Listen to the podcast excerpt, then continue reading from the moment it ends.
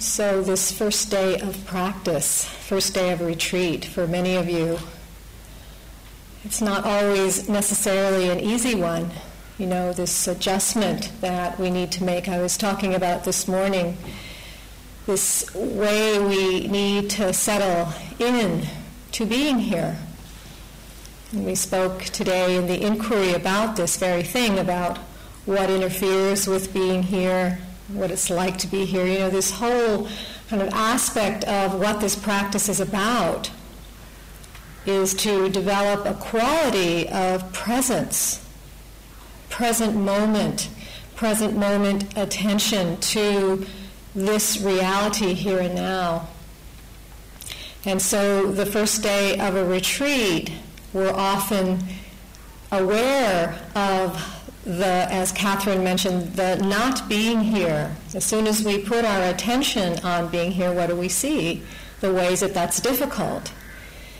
And particularly on a first day of a retreat, you know, we come in with a lot of things from our life, from the outside, that we're, you know, still kind of ch- churning over in our own mind or different issues that we have going on in our life um, that are here that we bring here with us that can be uh, can take up some of our mental energy and our physical energy. And everybody really comes in with something. I mean, it's not like anyone really is immune to that. Know, in our daily life, it's not very easy to develop a certain quality of samadhi, of concentration, where the mind is very one-pointed and focused, because there's so many things that we're dealing with all the time. And it takes a great deal of practice, really, to keep a certain degree of grounded attention with what's here now. So myself, I just arrived from uh, California about three days ago, and um, it's not easy coming from the west coast of the United States. It's uh, right now, at least it's daytime. It's kind of daytime now, but when I uh, try to sleep at night, it's daytime according to my body clock. And so the sleep doesn't come very well, very, you know, very light, very restless, not feeling so good in the morning. The jet lag, you know, jet lag. And one of the things, one of the conditions, one of the uh, things that can be a potential obstacle to being here quite as fully, quite as uh, wholly as I would like to be. But it fades away, it passes, as all things do. But we're all, we're all bringing something. You know, we all have something. So much of our, um, our practice is really coming into a wise relationship with the conditions of our mind, of our body, of our life. This is really what the practice is about. What does it mean to have a wise relationship, a conscious relationship to the conditions, moment to moment to moment? In a sometimes a macro way and sometimes a micro way. When we come into a retreat, as I was speaking this morning, we do have certain conditions here that give support to this, um, d- the challenge of being here. We have the, the schedule and we have the different activities, we have the teachings, we have the practices you know, all this that really does contribute to and a support to us starting to settle here and be here more fully. Not so much stimulation coming in from the outside. We don't have the usual distractions, cell phones, email, which are kind of high on the list for most people these days. Certainly, email is a high one for me. No, and all the, the different kinds of uh, input stimulation that comes in all the time, even the visual stimulation from just walking down the street in a, in a town or a city. Know, the bombardment of those images and the, uh, uh, the sounds and the different impact uh, on, our, on, our, on our senses, on our body. It's quite strong, very demanding. So we come here and it's a very quiet, serene, protected, safe environment. And we can begin to relax. We can begin to let go. It's really one of the beautiful things about coming into retreat, and we all feel this, we all know this, and I think we really long for it as well. You know, this environment where we can really relax and let go in a safe and protected, protected environment. One of the things that also really is a support for us as we do this practice and begin to settle and become more present, and what I would like to talk about tonight is, is mindfulness of the body. This first foundation in the Satipatthana Sutta, uh, the teachings of the Buddha, which this practice is based on, this first foundation, mindfulness of body, and how the, the attention, the mindfulness in the body can be such a great support for us in our practice in our life. And for me, this has become more and more of a very important practice for me is becoming more conscious, more connected, more in tune, more grounded in my body, which really gives me more capacity to be present for life. Because as soon as I am in contact with the sensations in my body, with the presence of my body, I'm already in direct contact with the immediate reality here and now.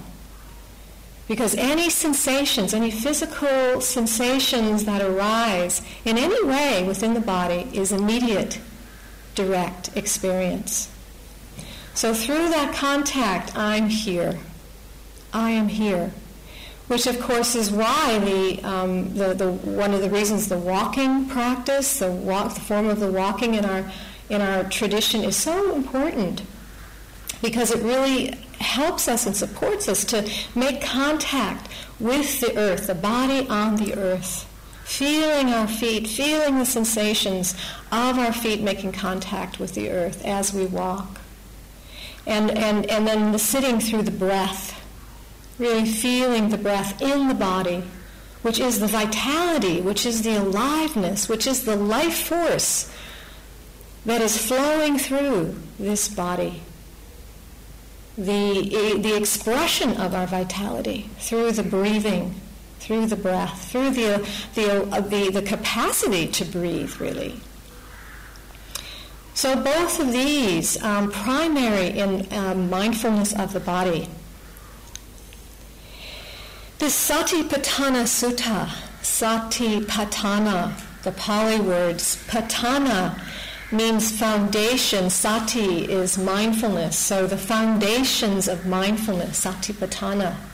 And it, it is the central teaching for us in our practice. This, and it, these are four foundations. And the very first one that the Buddha talked about is the mindfulness of body.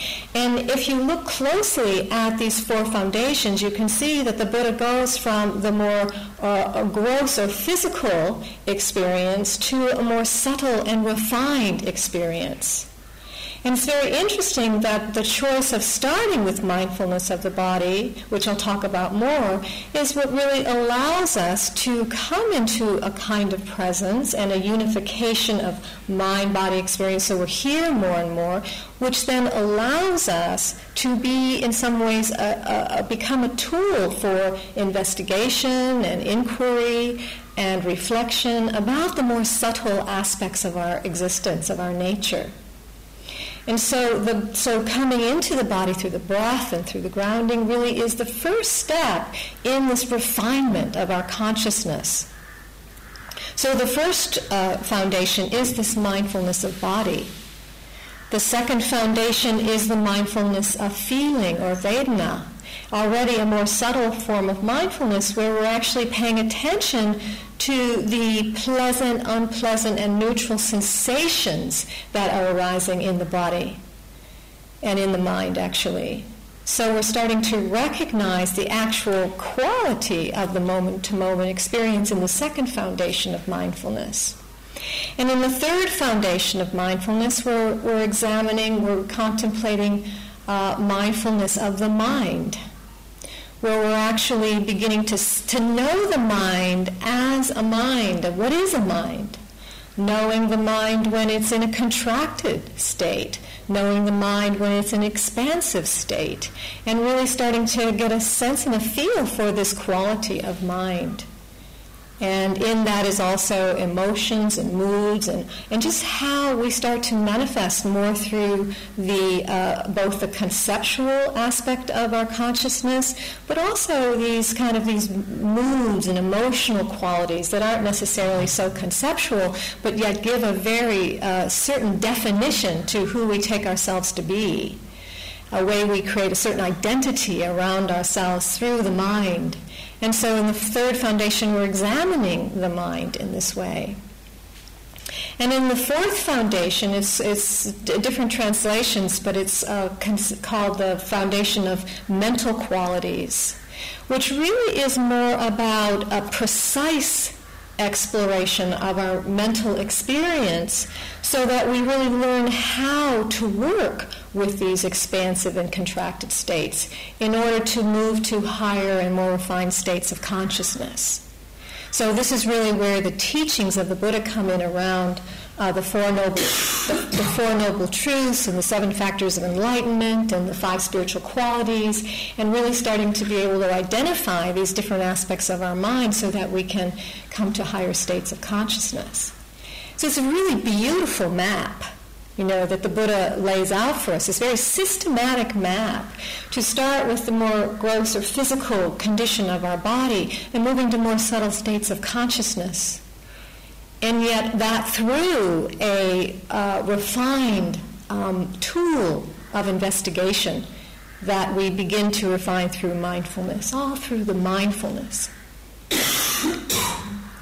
so this is really what we'll be working with here as well we're really using these uh, four foundations as a way to, to ground, to settle, and then to begin to expand and open up so that we can explore more and more of this mind body experience, and not just for a means to an end so that we can become more mindful, but more through the deepening of wisdom, the deepening of understanding into the nature of this existence of who, who am I?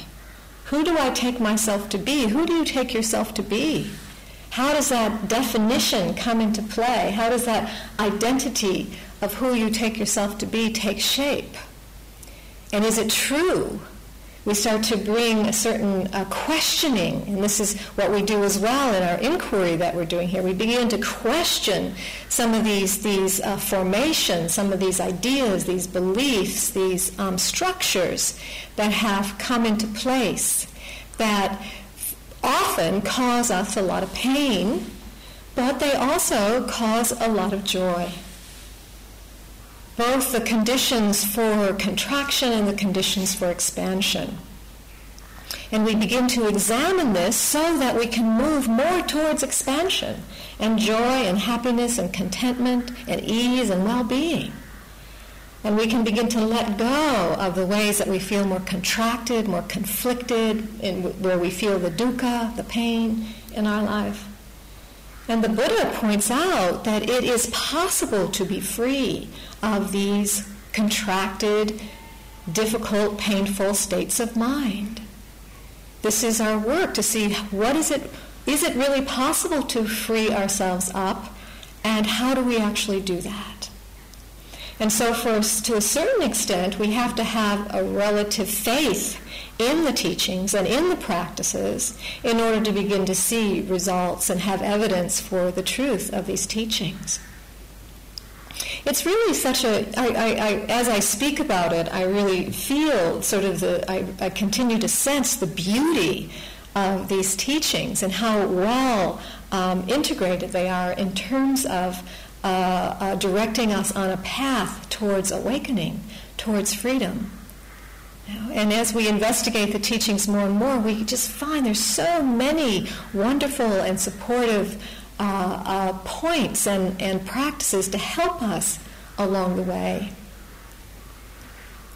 And so this, and, and one other thing I wanted to mention was that in each of these foundations, when the Buddha is talking about the practices, there, there usually, it ends with a refrain um, pointing to the mental qualities that are needed to do the mindfulness practice of, in these four foundations.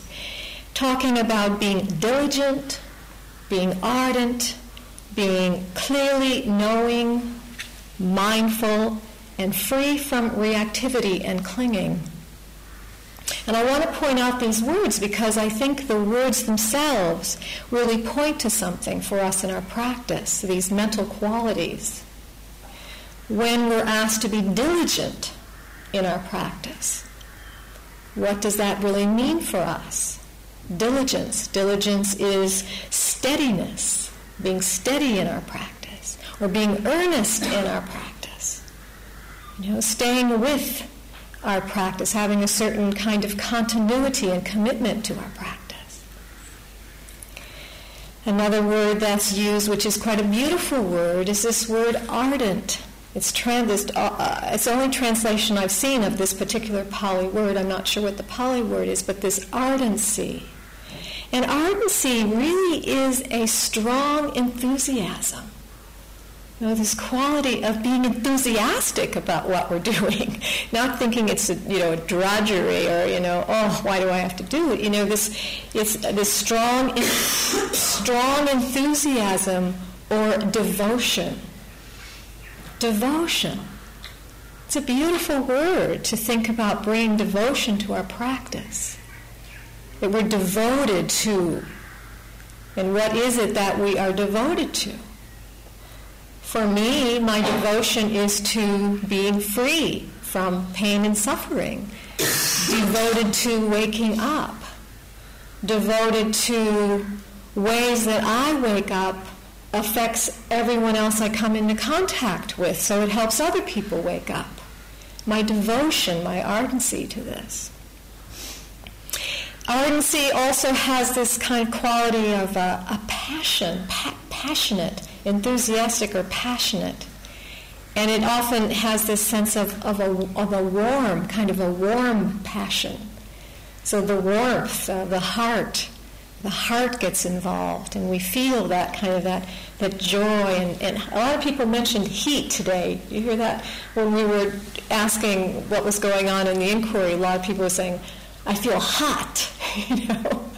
So the way this kind of warmth, this passion, this enthusiasm starts to rise when we start to come into contact with the beauty and the truth of these teachings.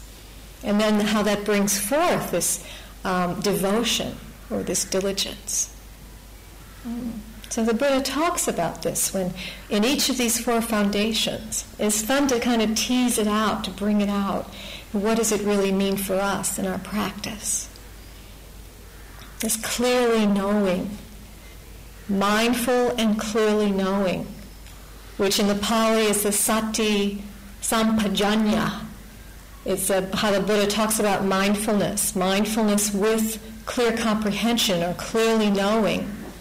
So it's not just this precise mindfulness to what's happening moment to moment, but also wider knowing when you're walking outside, knowing that you're perhaps feeling and you're in a beautiful place. There's these amazing trees. There's flowers all around. There's people who are practicing. It's warm. The sun's shining. You have a certain effect in yourself from all of that. Clearly knowing. Sampajanya. So mindfulness, the, the, the, the returning back to the moment and clearly knowing what's happening. This is the fullness, the fullness of present moment awareness. And as we become more in our body, more embodied, the body starts to fill out in contact with life as it's moving through the sights and the sounds and the tastes and the smells and the and what I always miss one, don't I? Okay, sight, sounds, taste, smells, touch, feeling, the feeling, you know, the feeling of the warmth of the sun on our body, or this, the feeling of the sensations in our body. And the, the impact of the mind, the impact of the thoughts, and the memories and the fantasies and all of that. And as we become more present and embodied, we, we start to fill out and feel life feel life as it's moving rather than having to be caught in many of our old strategies of fear or confusion or doubt, ways we resist or ways we cut off, ways we withdraw and pull back.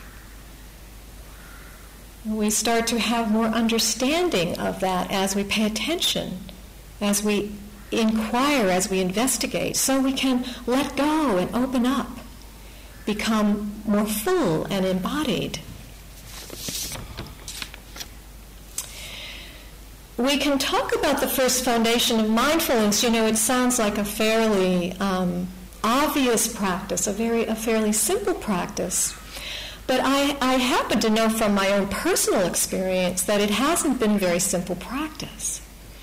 I started um, meditating in the 70s, in the late 70s, and I remember when I was uh, going to a, a, school at that time in San Francisco, it was a uh, called Holistic Life University. It was really one of the very first.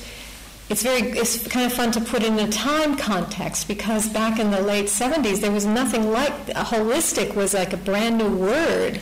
People didn't really know about holistic, and I remember I had to. I was living. Um, I was living more on the east side of the country, and I started researching where I could study a holistic approach to life. And um, I, I, there was like one or two schools available, you know, in California. And so I made my trek out to California in the late 70s, and that's kind of where things started open up, open, opening up for me. And I remember at that time, it, mostly from the Rajneesh movement, uh, the, uh, from India, Pune, there were some people who were doing a lot of practices around the body and getting in the body and feeling and expressing emotions and knowing what you're feeling and all this kind of, you know, coming into a life a little bit more fully. And so uh, at my school, I went to the Holistic Life University in the late 70s, and there were some, most, a lot of the teachers were um, Rajneeshis who had just come from India who were bringing these practices. And so it was very new, you know, and, and I remember a couple of, of things uh, where, where we, were, we were continually asked to be with our feelings. Remember, be with your feelings. And I remember so clearly not understanding at all what the teacher meant. What do you mean, be with your feelings? You know, try, explain it for me, please. You know, and and I just couldn't contact feelings in my body, in my in myself at that time. I I was much more head centered at that time after much education and the cultural interest in staying more up in the head and not being so much in the feeling.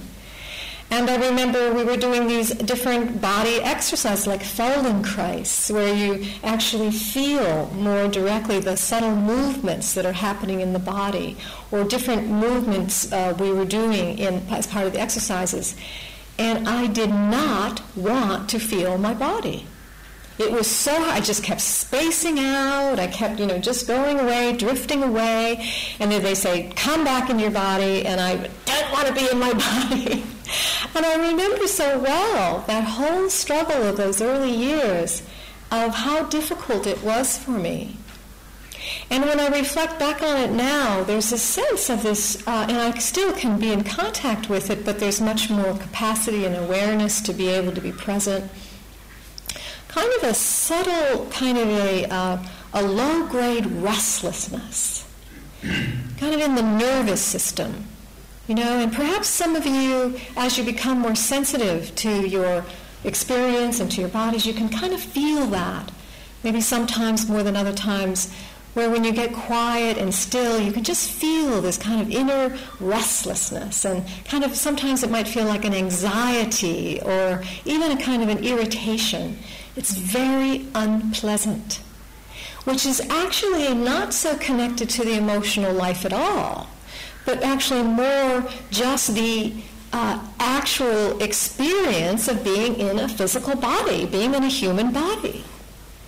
There's a lot going on here, you know. Our, the nervous system, the nervous system itself is very activated a lot of the time.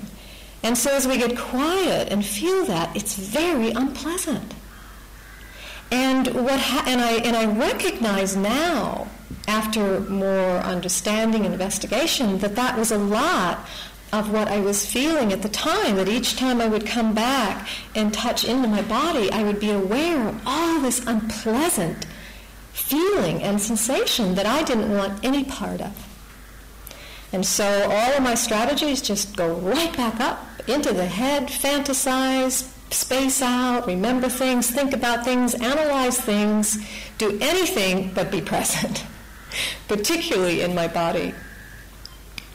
I don't know if some of you can kind of think back to those, you know, maybe you didn't have such a drastic, difficult experience in the beginning of your meditation experience. But I, I found it extremely difficult in those early years. Uh, my first meditation retreat that I did was a, a weekend, Friday to a Sunday, and I thought that I would jump out of my skin I didn't think that I was going to be I actually did think I was going to have to leave on the Saturday afternoon. It only started Friday night.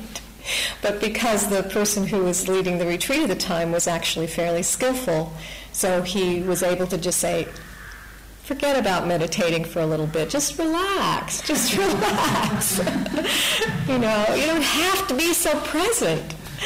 You know, just take a break. Take it easy. You know, take a walk. go look at the trees. Go smell the flowers. You know, and I just needed to, to take a break. And I did. And then I was able to settle down a little bit more and recharge a bit more and then come back and make it through to the Saturday, to the Sunday. That was about it, you know? And so it seems like maybe we, you know, these practices sound, they sound so simple you know, to be mindful of your breath or be mindful of the sensations that are running in your body or your, your feelings or whatever it is. But not so easy. The great adage is simple, this practice is simple, but not easy. Not easy. So sometimes we can, you know, even be judgmental of ourselves or have expectations or, you know, certain idea that we should be able to do this more easily or be more present or not be so distracted or not be so sleepy, not be whatever, fill in the blank. But it's not easy.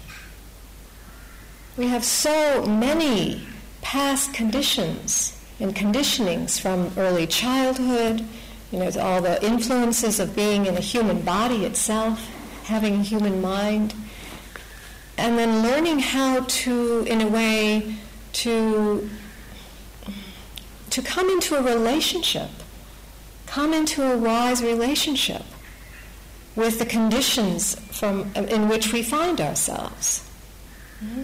which we didn't ask for, we didn't sign up and say, I want this, I want this, and I want this. You know, none, none of us would have asked for our particular karmic pre- predilection, you know. But here we are. We find ourselves here, whatever that particular uh, formation may be. Who knows why?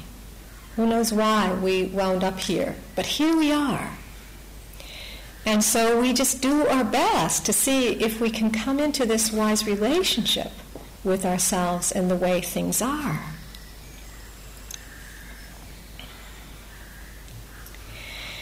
So you might want to reflect on your own experience as I'm talking, you know, just in relationship to how is it for you to settle into your body, to be present in your body, to be with your breath in an easy way, an easeful way, to be able to feel your body in whatever way that you're experiencing it, whether there are unpleasant sensations or whether there's pleasant sensations. How is that for you? What is your relationship with, with your own body? And this is only, I'm only talking about this quality of being present with, let alone all of our identifications we have with our body and, and what, who we think we are because of the body that we have. You know, both in, you know, in all realms, it's, it's, it's health, it's attractiveness, it's uh, energy, its uh, size, its color, you know, um, any, any way that we may uh, think about our bodies. All of these different conditions go into determining our relationship and our, our need to free ourselves from the ways that these particular conditions may cause us pain. So all of this becomes part of our exploration.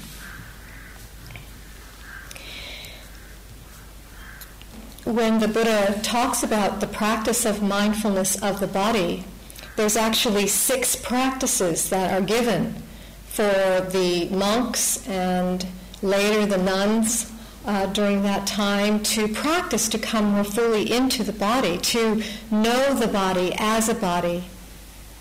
He uses the words, there is a body.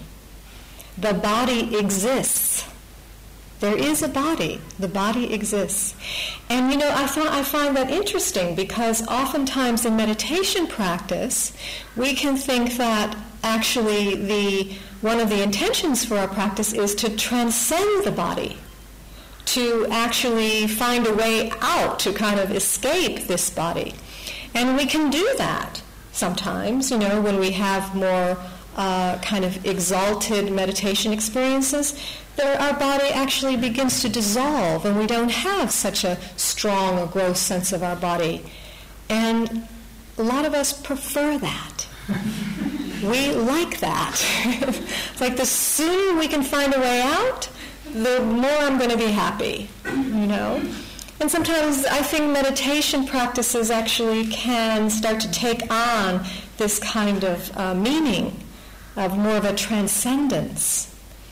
But I think that for us as lay people, as householders who are living in the world and functioning in the world in relationships with our partners and our families and our children and our work and all the issues that exist in this world, that we actually have to be here. we actually have to be more fully present and engaged in a grounded way, in a centered way with life the way it is.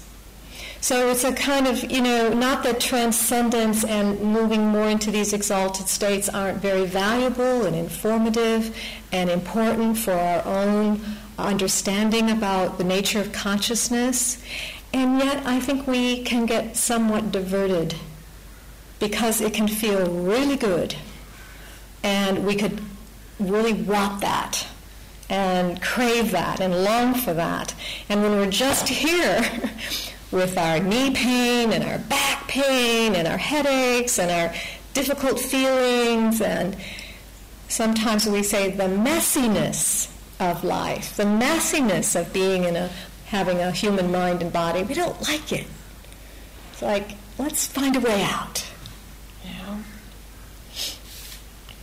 I want to read this um, quote from Ajahn Mun, Mun Buddhadatta, and I'm not quite sure who this um, teacher is, but my sense is he's a, a, one of the elders in our Theravadan tradition.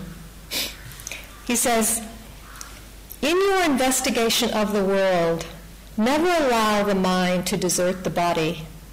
Examine its nature, see the elements that comprise it, see the impermanence, the suffering, the selflessness of the body while sitting, standing, walking, and lying down, the four postures.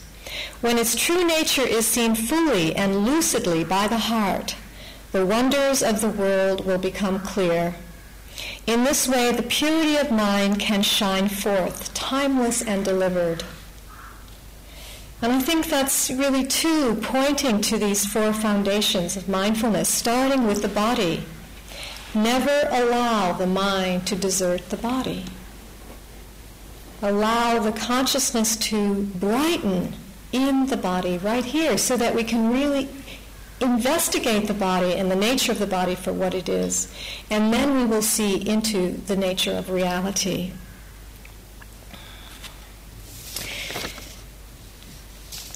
I want to mention these um, six practices uh, before going on and then say a little bit more about um, Ajahn Mun's quote.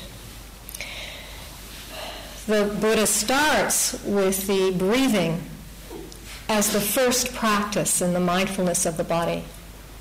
First directing us towards the breathing.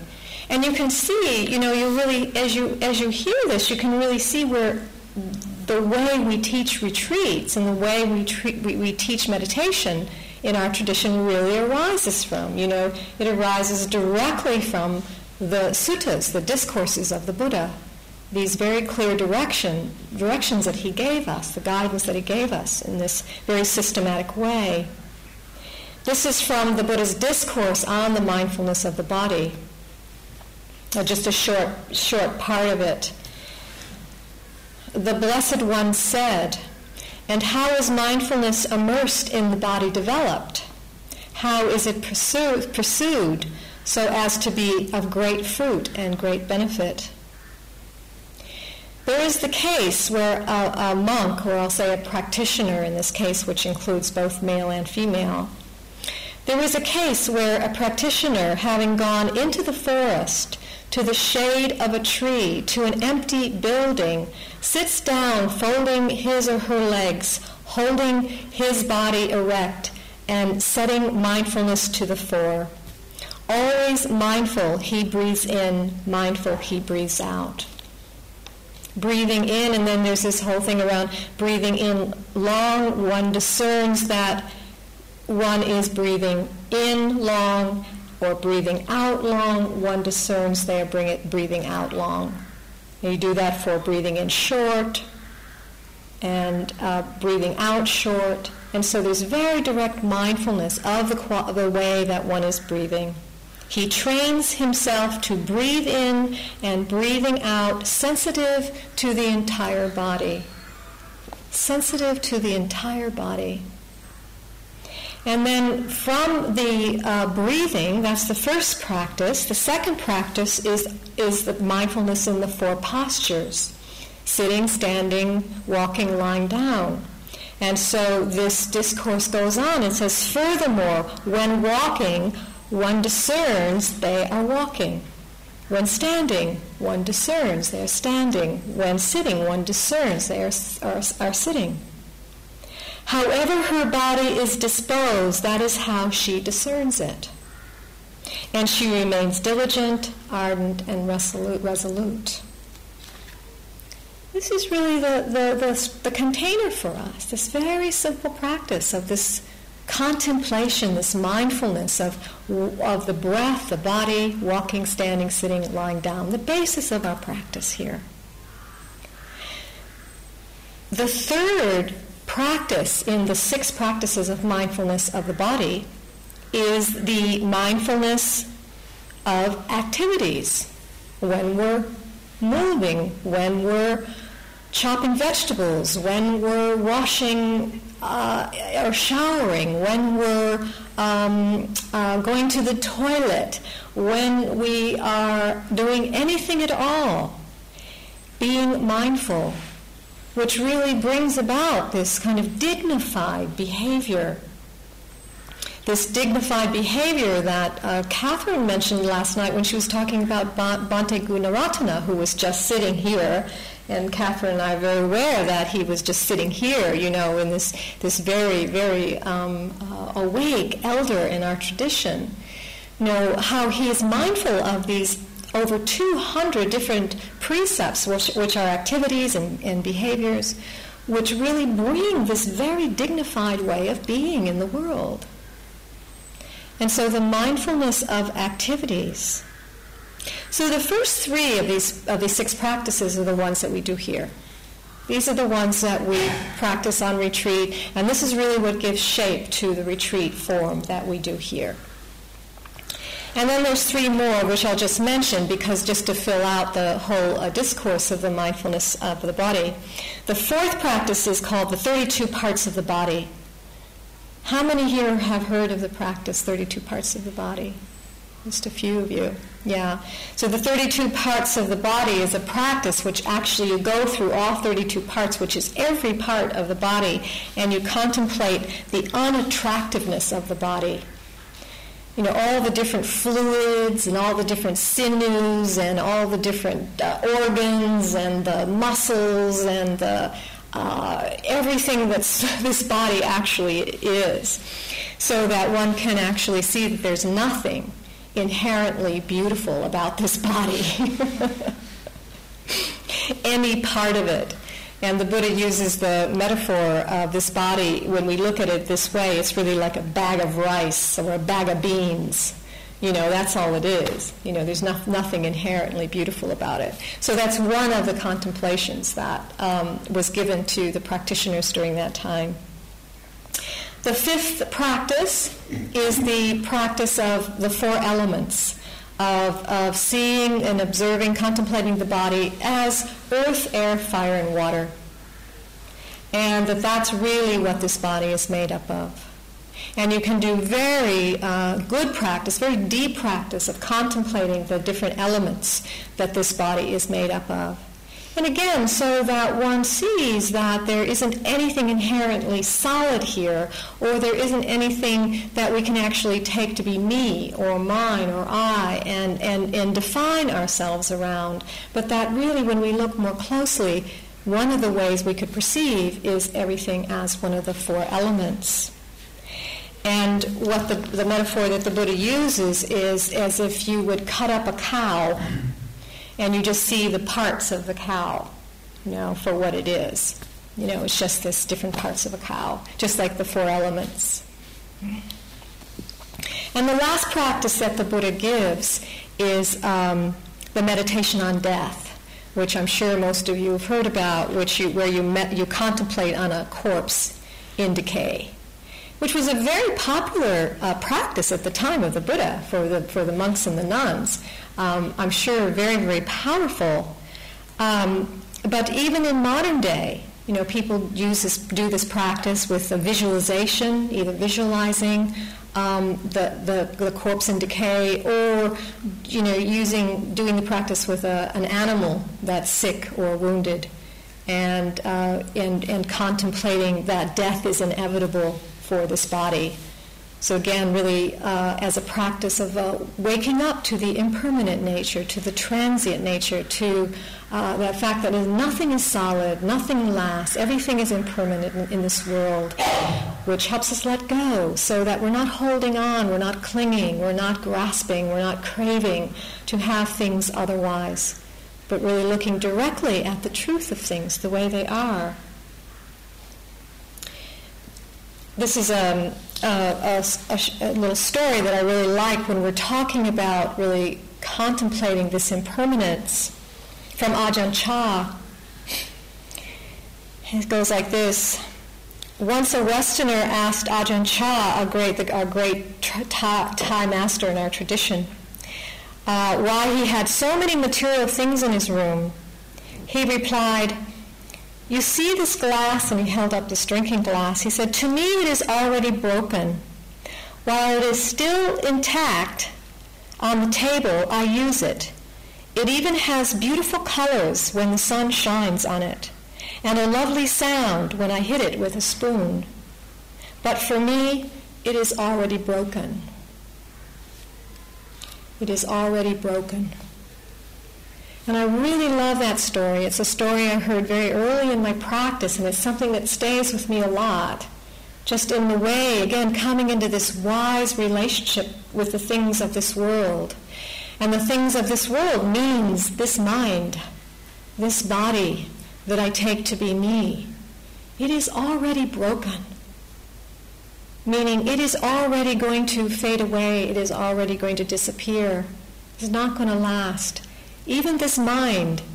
And those of us who are starting to get a little older may begin to know that the mind doesn't operate quite in the way that it used to. I don't know about your memory, but my memory isn't so good these days. And I just sort of watch this, this uh, lack of capacity, this inability to draw up things that I used to be able to draw. And this is the cup is already broken. So we contemplate. This is part of the mindfulness of the body. As we explore, we begin to understand and see more of what's true in the nature of this world. So these six practices. But in all of these practices, they have two intentions and outcomes for us in these practices of the mindfulness of the body. The first one is to ground us and center us so that we can cultivate this embodied presence. We can be more fully here to know and to see and to investigate, to inquire, to be curious about the nature of this world.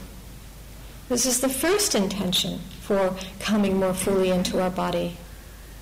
And the second is the insight aspect. It really is the cultivation of the insight. And the insight is into the three characteristics of existence the uh, anicca, the anatta, and the dukkha the insight into the impermanent nature. We really see as we contemplate, as we feel, how, how our body is changing, how sensations are changing, that, in, that not even for a moment do things stay the same internally. We contemplate the rising and the passing in the body. We through this, we can have insight into anatta, into the selfless nature, that there is nothing solid. There is nothing solid here that we can call our own, that we can say is me or mine or I, as we see into the nature of the impermanence. And as we see into the anicca and into the anatta, this is what gives release to the dukkha, to the suffering. Because then we're no longer holding on to things that are changing to things that are that are that are insubstantial. And as we let go this releases the suffering it releases the dukkha. And then we see that it's really possible to experience a certain level of contentment a certain level of well-being that we can then say goes beyond conditions.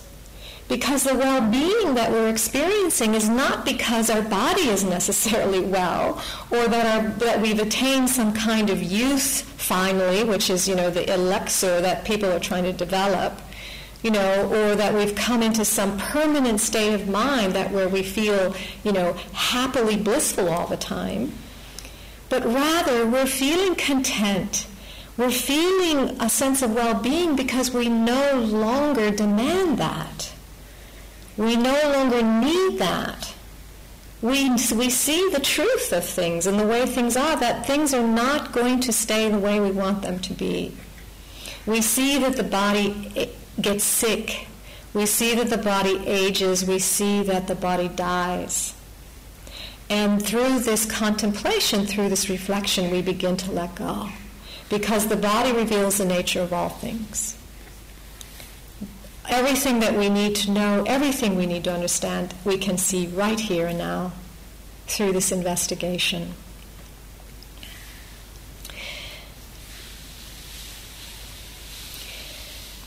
Through this, we really do start to come to a true sense of freedom, what it really means to be free. When we talk about freedom, we're talking about letting go. And in order to let go, we have to understand what it is that we're holding on to. Which brings us to the inquiry, which brings us to the investigation, to the contemplation. And it's interesting that in the text, there's a particular Pali word which is um, anupassati, sati, mindfulness. And it has to do with repeatedly looking at something. It's translated as contemplation. This repeatedly looking at something or to closely observe with a specific intention to understand. Which is different than just a choiceless awareness or just a, than just being present to what is moment to moment. But it's actually this contemplating something specifically in order to see the truth. And this is really what we're doing. This is one of the pieces that Catherine and I are bringing to this retreat, is this different aspect of contemplation, where we're taking particular themes, taking particular um, uh, uh, um, views and, and looking at them in a way with a specific intention to see what we can understand, as we did today, about what is it, what does it mean to be here? What does it mean to be here? And taking that theme and repeatedly looking at it again and again and again to see what can open up. This co- contemplative reflection, which isn't talked about so much in our our retreats and in our teachings because we emphasize the mindfulness aspect so much. It's really the non conceptual mindfulness where we're not engaging so much with our thought, with our concepts, with our mind. But actually, we're bringing in a little bit more of the conceptual contemplation. We're actually using the language, we're using words, we're using the mental uh, intellect to look at something to examine something, to see what we can what can open up about it, what can we what can what can be revealed. That's an interesting little aspect, you know, a twist of the uh, meditative uh, angle that we're using. Not dwelling in the mind, not getting caught in the past, not getting uh, identified with our fantasies, and not having to figure things out and analyze things, not that kind of contemplation, but a contemplation where you offer a question into the, into the silence and then see what happens. How does the mind, how does the body work with it? What kind of response is there? Both through the feelings, through the body, through the mind, and letting it all be there. Using all aspects of our being to come into a deeper understanding of the way things are. So this is a, a, a, some orientation towards our work here together this week. Or work is just a word that we use. We could also say our play. Or one friend says the, the trouble we're going to get up to together. You know, what trouble are we going to get up to together here? You know, this, this kind of play that we're engaged in here together. So we'll be encouraging this embodied presence. And embodied, not just being present, but what does it mean to be embodied in presence? Because we're really waking up places that have been hidden from our consciousness. And as we wake up, as we wake up that which is hidden, what happens is that there's more space because these places that are unconscious take up a lot of energy. We may, t- we may say they take up space in our consciousness. And as we awaken, we begin to release and free ourselves up, there's more space. We feel a more of a spacious awareness. We feel lighter. And with that lightness comes a sense of more ease and well being, more contentment, more happiness. This is the way things are. Things, this is the, the Dharma, or the, the law, the way of things. So we begin with these simple practices that we're doing here. You know, just sitting and breathing, contacting the breath as a resource for presence, being connected to the body and what's moving in the body, the senses, how the senses respond, are impacted, moved, touched by life. Yeah.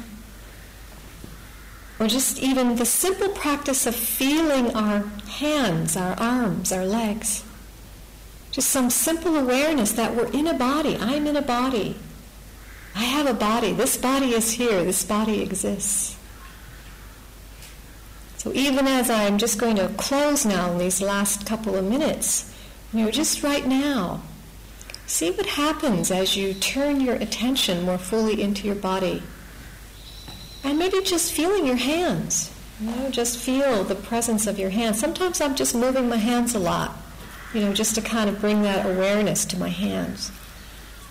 I have hands. you know? And feeling arms, hands and arms. And feeling your legs simple inhabiting.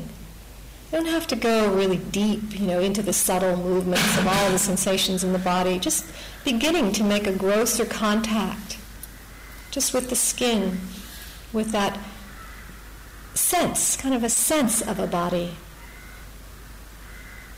And as you do that, perhaps you feel a little bit more here through that intention, a little bit more whole, a little less fragmented, a little more unified.